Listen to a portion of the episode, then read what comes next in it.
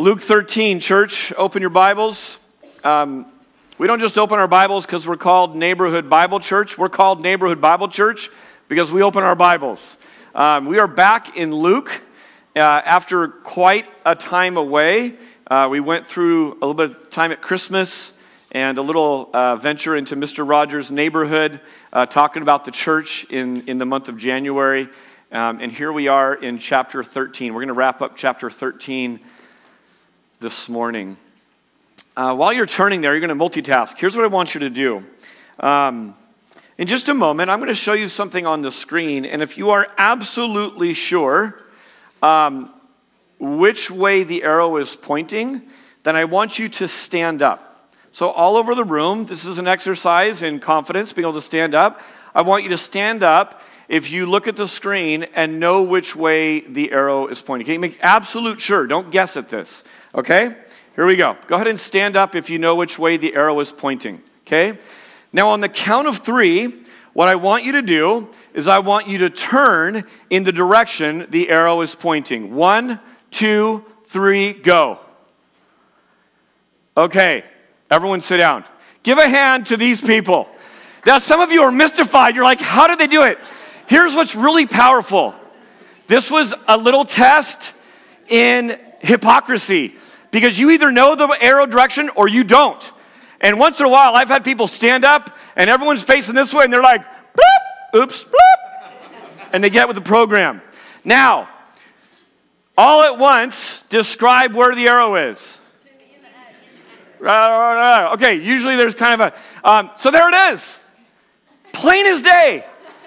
How many of you have seen the FedEx logo and never seen the arrow before? Okay? Now, listen to me.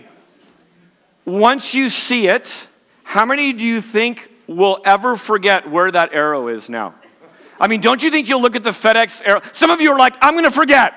Dave, you're going to use this illustration in six years. I'll totally forget. when I was first shown this, I was blown away. It's like, man, I understand FedEx. I understand the alphabet.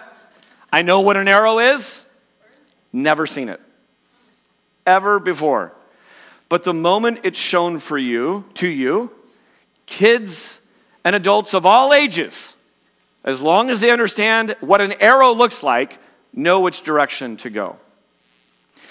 This little illustration, this little demonstration, is right on point of where this text takes us today. Sometimes in our pride, we can think we know the direction to go, and, and that it couldn't be that simple. It couldn't be have sitting before our faces this whole time, and we didn't see it. And the pride of the human heart will, will sometimes resist the simplest, most clear description of the way to go that even a child, a young child, could see it and understand. Um, because of their pride. I want you to look at this on the screen. Do this now or else. Now, don't raise your hands or anything, but just think about this for a second. Is this a kind statement? Is this a mean statement? Or is this something else? Now, maybe you're thinking, what I was thinking when I saw when I, when I sort of put my mind around this. I think when I look at this, I would say, Dave, give me more information. I need context to this. So let me give you a couple of examples, okay? You tell me if this is mean, kind, or something else. An older brother or sister, or if you don't have one of those, a younger brother or sister. If you don't have one of those, an, a neighborhood kid, okay? An older brother is bossing a younger brother or sibling to disobey what mom has clearly told them not to do. And he's saying, Do this now or else. Is that mean, kind, or something else? How many think that's mean? Yeah, that's mean. It's also actually wicked. Like you're, you're telling this person to disobey their parents. That's mean. How many of you have ever been to Pier 39 or up near Fisherman's Wharf near San Francisco. Anyone been there before? Okay, probably most of us. Uh, we like to go there once in a while. And as you walk along, you're on Pier 39, and a guy comes and offers you an incredible deal on clam chowder, but it must be bought right now because the deal is going away. Do this right now, or else you're going to miss out. Is that kind? Is that mean? Or is that something else? Probably something else. He's not being mean. I mean, unless the clam chowder's poisoned, he's not being mean to you. But he may not be being kind either, necessarily. Here's one more. A fireman is telling you to climb out of a three story window to keep you from dying. Do this right now, or else you're going to die. Kind, mean, or something else? Incredibly kind. What if he says it in kind of a mean way that's pretty direct and almost shouting at you? Is it still kind? Why, why would he be shouting at you, do you think? Or why would he sound mean? What do you think? Urgency. Parents all the time, in a perfect week, are telling their kids this kind of message. And they are, they are slowly training them. It's like an IV drip. They're slowly training them for the moment when that child might be stepping immediately into harm's way. Think about a ball that's rolled out and a child mindlessly goes after it, and the parent says, Stop right now! They don't even get to what's at stake. And the kid is so trained in their mind that mom and dad have told me and taught me that this is a good thing that they stop, even though they sounded really mean in the moment. This morning, the title is this that clear is kind. What I want to show you from this text is Jesus is really clear on three things in this text. Do this is what to do. Now is when to do it. And or else gets to the idea of what is at stake if you don't do what's being told. Let's look at this sign for a second. a tsunami, by the way, is often caused by an earthquake, and the people most in danger are those who live near the coast. Right? And what happens is the earth shifts, and just like you take a bowl of water and you go like this, what's going to happen is that water is going to go up and it's going to go, it's going to slosh out over the side. Well, what if sloshing out over the side is coming up and invading your town because you live on the coast? That's what a tsunami is. So this sign is telling people who would see the sign, it's warning people to do something really specific. What is the sign telling you to do? Run. Yeah, in words, it's evacuate. But even if you can't read, it's not even saying walk, stroll, do the centipede, like just run. It tells you a very clear direction, right? It's not this way, this way, this, it's this way. Run this way. Now, it doesn't clearly say when to do it, but it gives some urgency because if you understand what a tsunami is, and everyone in the room now understands what a tsunami is because I just told you, then you understand that, that when, when this is happening, do this now. And then when it says what's at stake, what's at stake?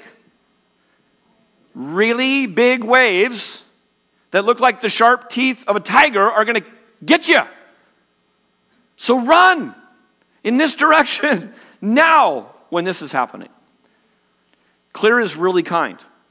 And that sign is a warning to people for people to see, to understand, and frankly, it's left up to them to ignore or to heed it.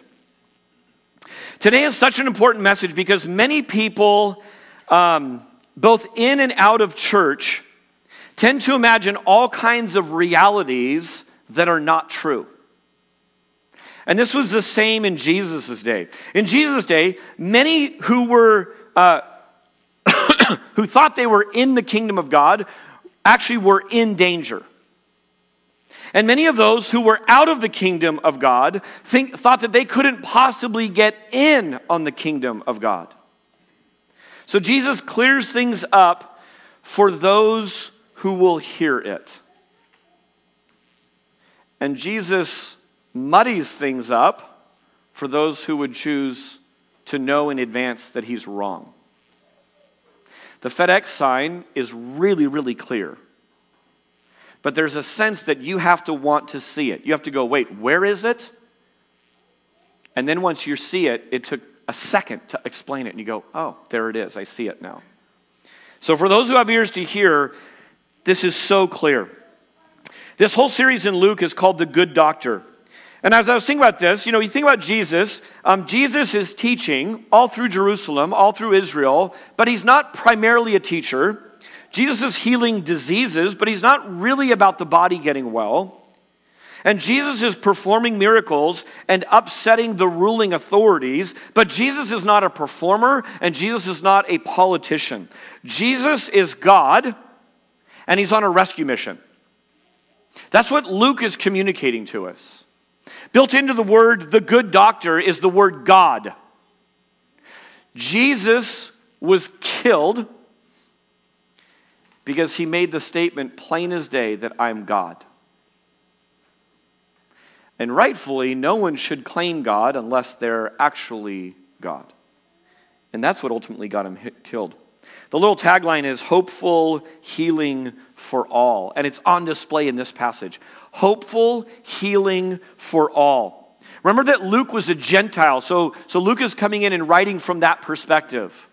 And hopeful healing for all, Luke makes, makes really plain in his gospel that Jesus is for Jews and that Jesus is for Gentiles. What does that mean? All that means is Jesus for Jews and everyone who aren't Jews. Jesus is for women. Luke takes great pains to show that women are at all these key areas and points in the gospel. He highlights their faith, he highlights Jesus' interaction with them. This doesn't sound like a huge deal to our ears. This is revolutionary. Jesus was the first in human history to offer the dignity to women in that way. Hopeful healing for all. The offer goes out and will be received by people from all over the globe. We're going to see that in our text today, but not all people receive the offer. All right? So, Luke 13, verse 22, follow along with me. It says this He went on his way through towns and villages, teaching and journeying toward Jerusalem. What is Luke telling us with journeying toward Jerusalem? We've already talked about this, but starting around chapter 9 of this, what was that, Madison? He's not there yet. He's not there yet? Yeah. He's going there. What's going to happen in Jerusalem? He's going to be crucified. We have a cross built into our wall. We think about the cross not as a, not as a backward um, thinking people only, but we remember what went on there. It was so foundational because the pinnacle of his rescue mission, the most important mission on the planet, was about to take place in Jerusalem. So he was heading toward Jerusalem. When Luke does this, he keeps putting this sort of um, mindset on us that, that, that, was, that that was going on. Here's what's really, really powerful Jesus knew his heading, so to speak. Jesus knew exactly what he was called to do. And yet, with the cross looming, and taking on the punishment of the sins of the world looming, separation from the Father momentarily looming, Jesus has time to teach through little towns and outskirts on the way. He actually has time for the little guy. Someone comes and asks him a question. That's the, that's the context of what's going on. Verse 23 says this. So Jesus answers the question, but notice how he answers. And someone said to him, Lord, will those who are saved be few? and he said to them, Strive to enter through the narrow door, for many, I tell you, will seek to enter and will not be able. So, Guy asks a question about how many, and Jesus answers a different question. So, first of all, Jesus is clear on what to do. He says, Do whatever it takes to make sure you get through the door. And by the way, the door is narrow. So here's something powerful Jesus is describing entrance into the kingdom of God.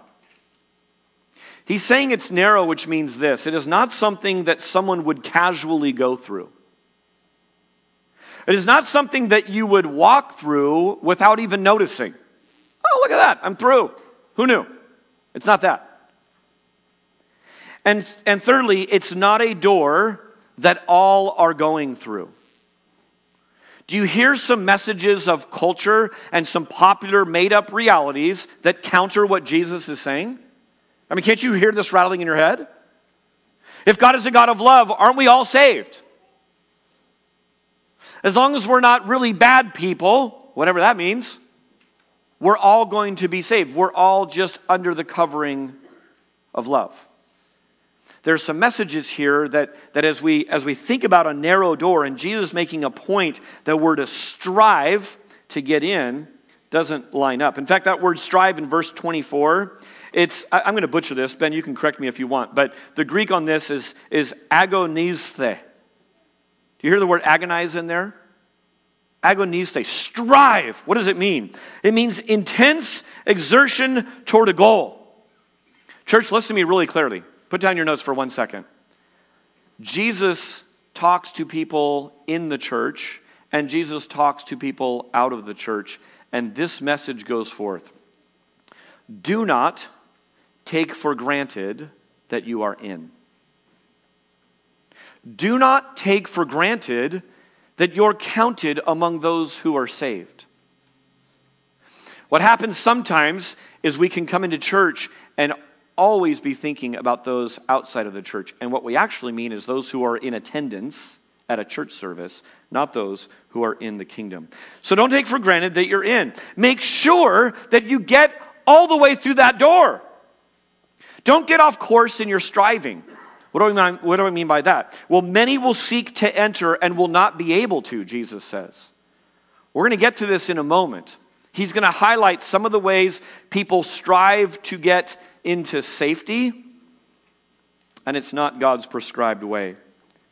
This is due to the fact that people strive at the wrong things.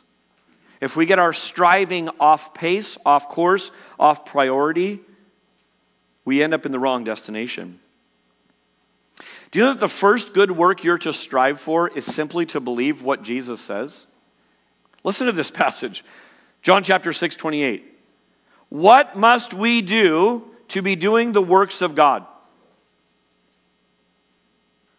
Anyone ever pray that before? I have. I pray it regularly. Is there more than one answer in the scriptures? Absolutely.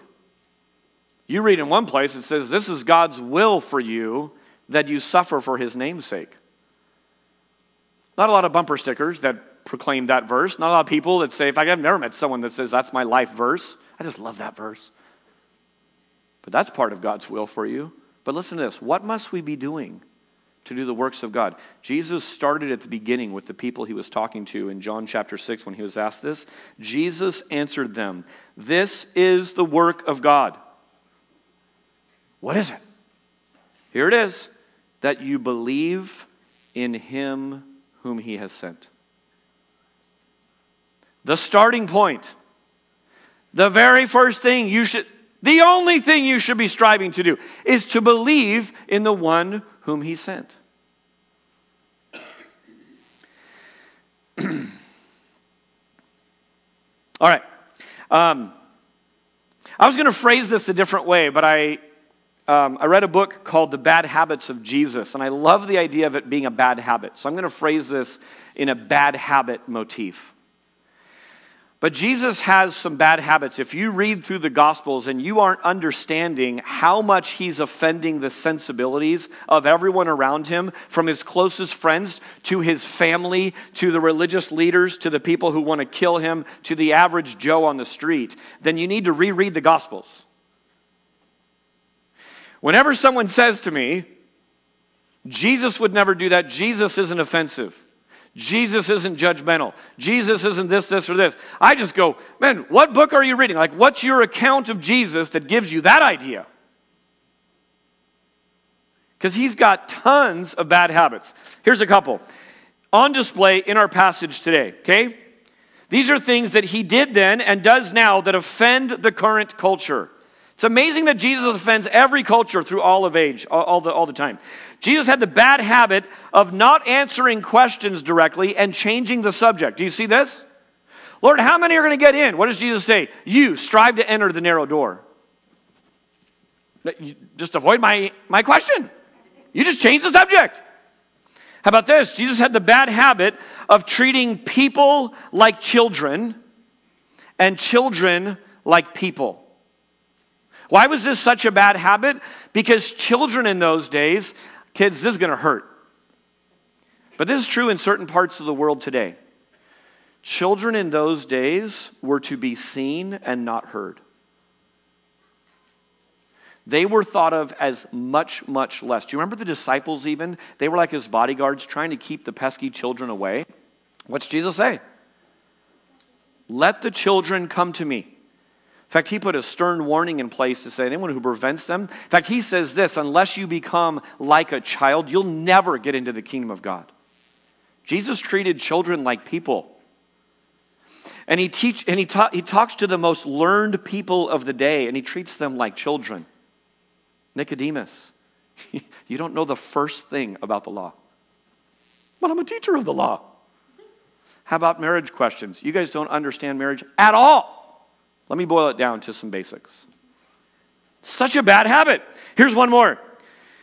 Jesus had the bad habit of offending people with his ultra narrow views. It's not just a narrow door, it's his narrow views that got him in trouble. So we'll move on with that. Now, you or others might be deeply upset that God offers such a narrow way to himself. It certainly is not a popular idea right now to say the only way to God is to trust in Jesus Christ as your personal Lord and Savior for the forgiveness of your sins, for the cleansing of your sins, and for eternal life. You stand up on your campus, even a Christian campus today. I think people will want to pick up the practice of stoning again. That's throwing rocks at you until it really hurts. That is not a popular message. But in the end, ready for this? It doesn't matter. It doesn't matter that this offends you.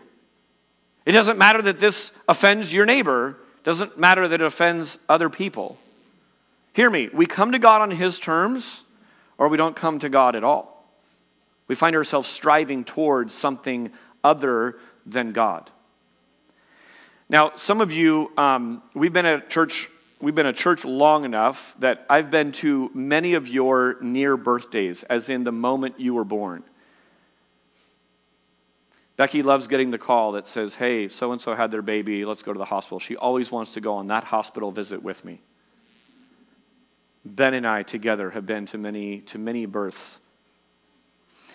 And when we are born physically, we all go through an impossibly narrow door that leads to life. Even a C section, right? There is one path to life by God's design. That's it. We're like, you know what? I'd really love to come out the nostril. I'm kind of a quirky guy. Let me do it that way. Not the way it is. There's one path to life. Spiritually, we're born again. You know what? It's an impossibly narrow door, and it's the way. And there's no other way. But I don't like that way. Kind of too bad. It doesn't matter. There is one way to life. a few years ago, 12 members of a soccer team, ages 11 to 16, and their 25 year old assistant coach, entered a cave on June 23rd. You guys remember this? Thailand, right? Shortly afterwards, heavy rains partially flood the cave and it blocked their way out. They are now stuck in this cave. Rescue divers not only risked their life, but at least one laid down his life to come to their rescue. Rescue divers told them that they each must go with them in this impossibly narrow route, or else. Do this now, or else. Jesus came to our rescue. He's not only the Savior, but He's the passageway to life. All who trust and go with Him, even though it may feel dark, even though it may feel scary, we trust Him as the expert diver, as it were, to get us out. Here's my question for you if you are still in the cave of your sin, what on earth is keeping you from taking the hand of Jesus and following him the way out? No matter how narrow, no matter how scary, no matter how improbable it seems.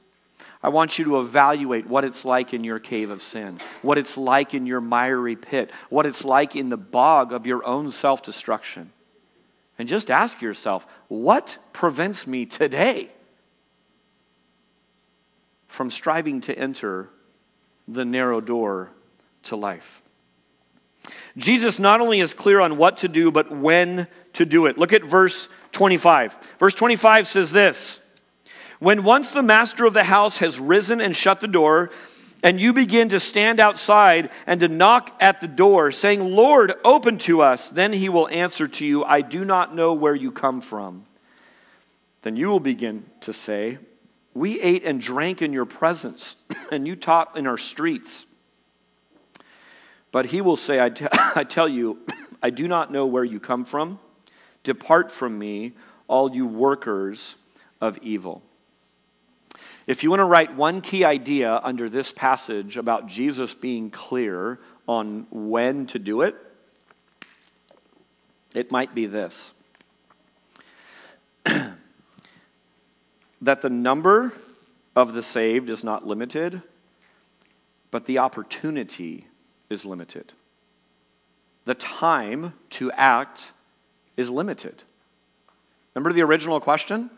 The original question is hey, how many of us, is the implication, how many of us are going to be saved?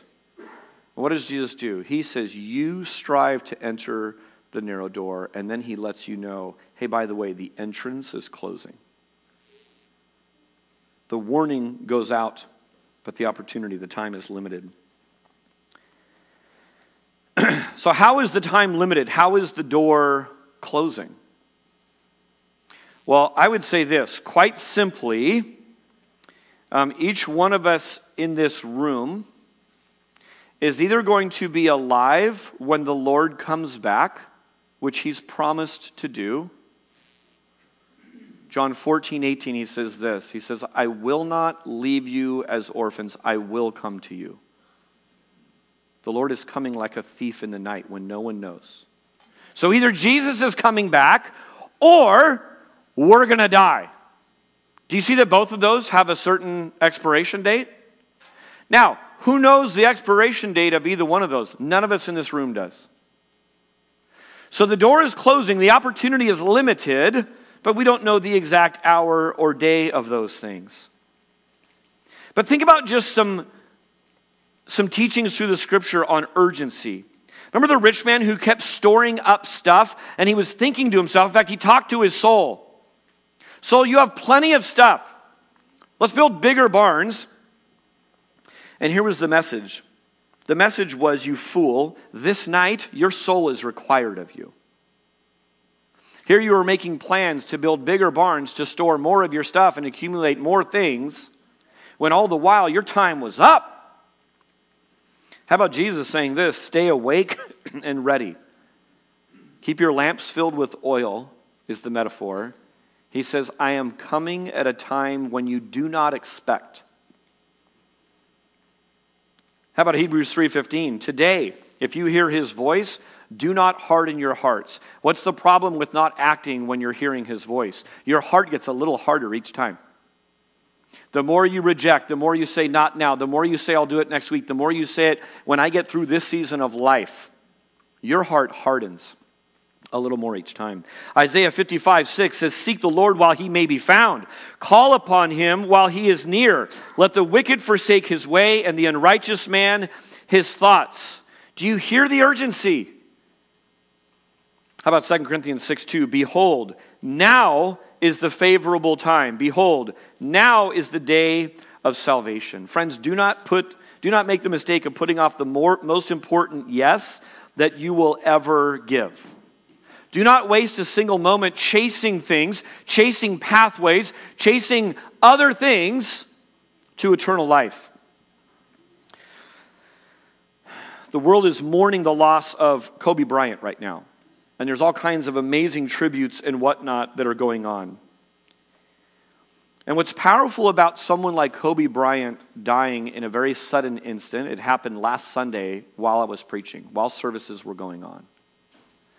What's amazing is people think, and I've been listening carefully to the dialogue of culture on this, if he can go, what about us? And there's sort of some implications saying, wow, he was just flying to a basketball camp and like that, his life was gone. So here's what's powerful is the collective conscience of the sports world and way broader than that because Kobe was larger than basketball has people thinking about questions that we do when we go to a funeral. Where is my loved one? I see a body in a casket or we see some ashes in an urn, but that's not really the makeup of who they are. Huh. I wonder what happens to me when I die. Isn't it true, though, that the whole nation's going to forget about death in a little bit? It's just true. We'll think about Kobe for a while. We'll wonder, man, if his fame and his amazing talent and all the money that he had, if that can't spare him and it cut him down short in life, what about me? But then we'll go back to other things, won't we? Everyone who's ever been to a funeral knows this phenomenon. We go and we think, whoa, clarity. By Tuesday, we're back at our normal stuff. We are a forgetful people. So Kobe has death on the minds of people, but we end up going back to thinking that every day will be just like the last day. Every week will be similar to a previous week. You know, just like in the days of Noah, people today think they are fine because they don't sense danger right now. The wicked think they're doing fine because they don't sense the danger right now and they've been getting away with it for a season. Do you know that tsunamis hit while people are vacationing? And even though this sign has been seen by them, they walked by it on the way to the pool all the time. There are people who die in a tsunami with a little drink with an umbrella in their hand, probably. Because, like in the days of Noah, they were eating and drinking and being merry. They're on vacation. Something like this has never happened. I'm sure we're pretty good. Here's a little side point, by the way. Jesus moves from it being implied. How many of us are going to get in, Jesus? He takes it from theological, theoretical them, and he answers it this You, you strive to enter the narrow door. We had a phrase growing up in our house. I have three brothers. You know what brothers do? They tattle on each other. They worry about other people. My mom said till she was blue in the face, worry about yourself. But, but, but, but, worry about yourself. Once in a while, if she was in a mood, she'd say, You have plenty to worry about. okay, mom, I'll worry about myself. Here's the application Stop wasting time and effort on everyone else's spiritual security or insecurity and put the spotlight on yourself let me tell you blatantly what community group questions are designed to do. Community group questions, community group leaders, listen up. You already know this, but I'll reiterate. Community group questions are driving to put the spotlight on me and my soul and my restfulness with God or my discontent with God, that God has something against me. If we spend an hour and a half every week as community groups discussing theoretically what's going on, discussing them, we're totally missing it. We are in danger of remaining in danger and outside the kingdom. You're going to look at this as a community group this week. But Second Corinthians says, examine yourself to see if you're in the faith. Now, here's a little tension. You've been hearing me say over and over last month rest in the finished work of Christ. We have assurance, do we not, that we're saved? We have utter assurance. Jesus says over and over and over again, God informs us of this. But there is a tension to resting in the finished work of Christ and examining yourself to make sure that you're in the faith. So you guys are going to kind of figure that out. I couldn't figure it out, so you're going to figure it out. In verse 26, Jesus lovingly undermines the people's self confidence. You know what one of the worst sins today is? Is to, is to tear down someone's self confidence. That is a nonsensical thing to never do to someone. Here's why because people build their life and put their hope on foolish things all the time. Jesus had the bad habit of calling out, hey, by the way, you're building on sand. That's a little kid's sandcastle that the moment the tide comes in, all that you're building toward, for is gone. Didn't mince words, did he? That's foolish. You're in danger. In this specific instance, it's not about attending services or hearing a few sermons. Hey, you taught in our streets. We're in. We're with you. It's not about being familiar with or participating in some church things. Here's the big idea a passing acquaintance with God is not the same as knowing Him and being known by Him. The last couple days, I was at a prayer summit in Yuba City with Christians from far and wide, struck up a friendship with an older gentleman, Tom. He's retired now. But here's his testimony. He was a mainline pastor for 25 years. He said, Dave, for 25 years, I didn't know Jesus. He was the pastor. He said, God got a hold of my heart. The Holy Spirit came into me. My eyes were opened. I went through the narrow door. I became a Christian. I went back to my congregation. I told them, You'll never believe what happened to me.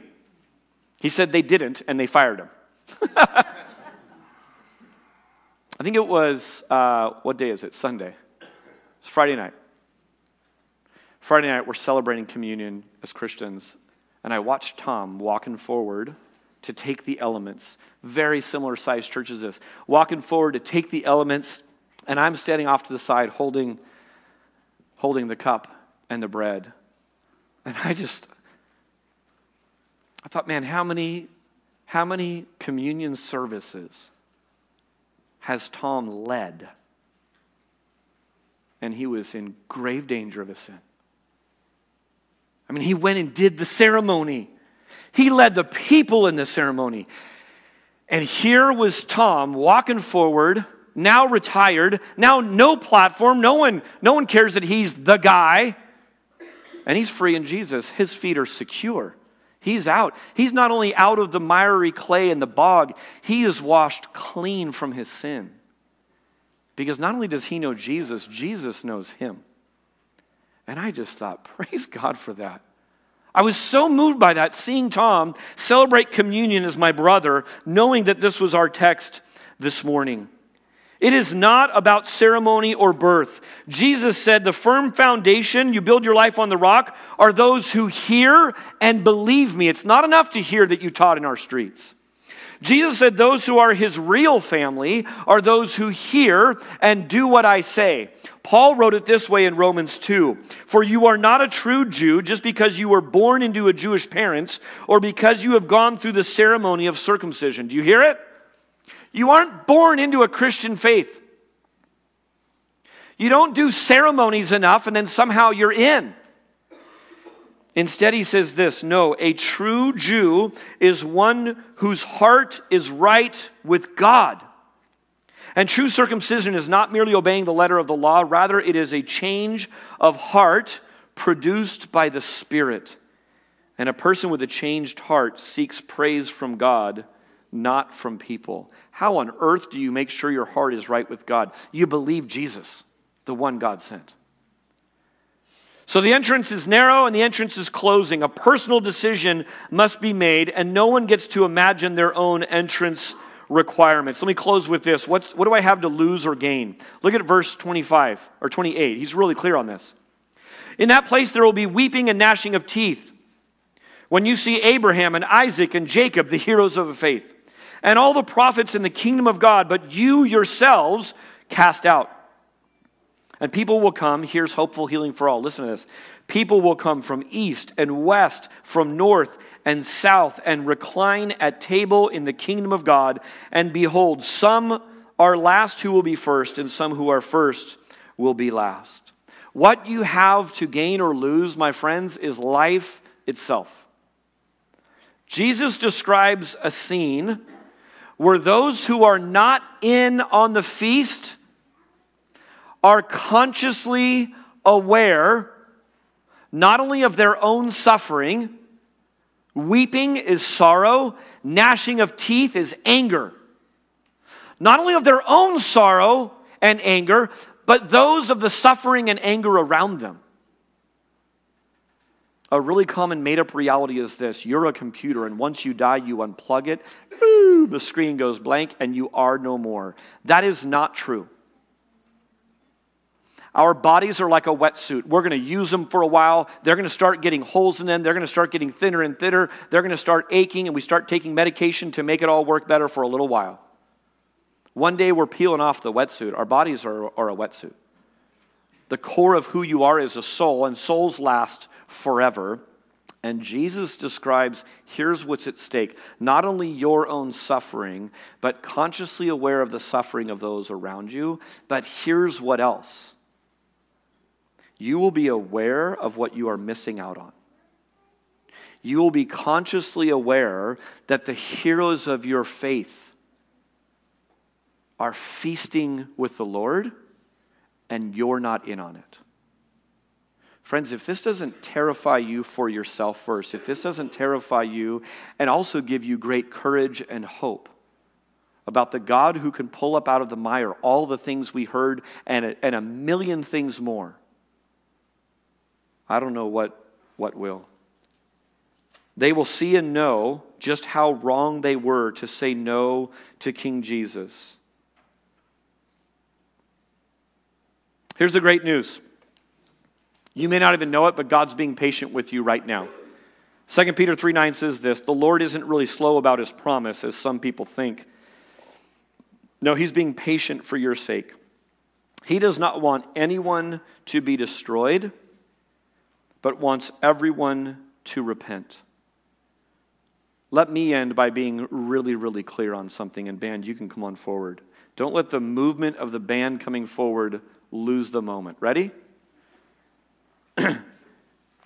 admit that you're a sinner and that you can't possibly save yourself.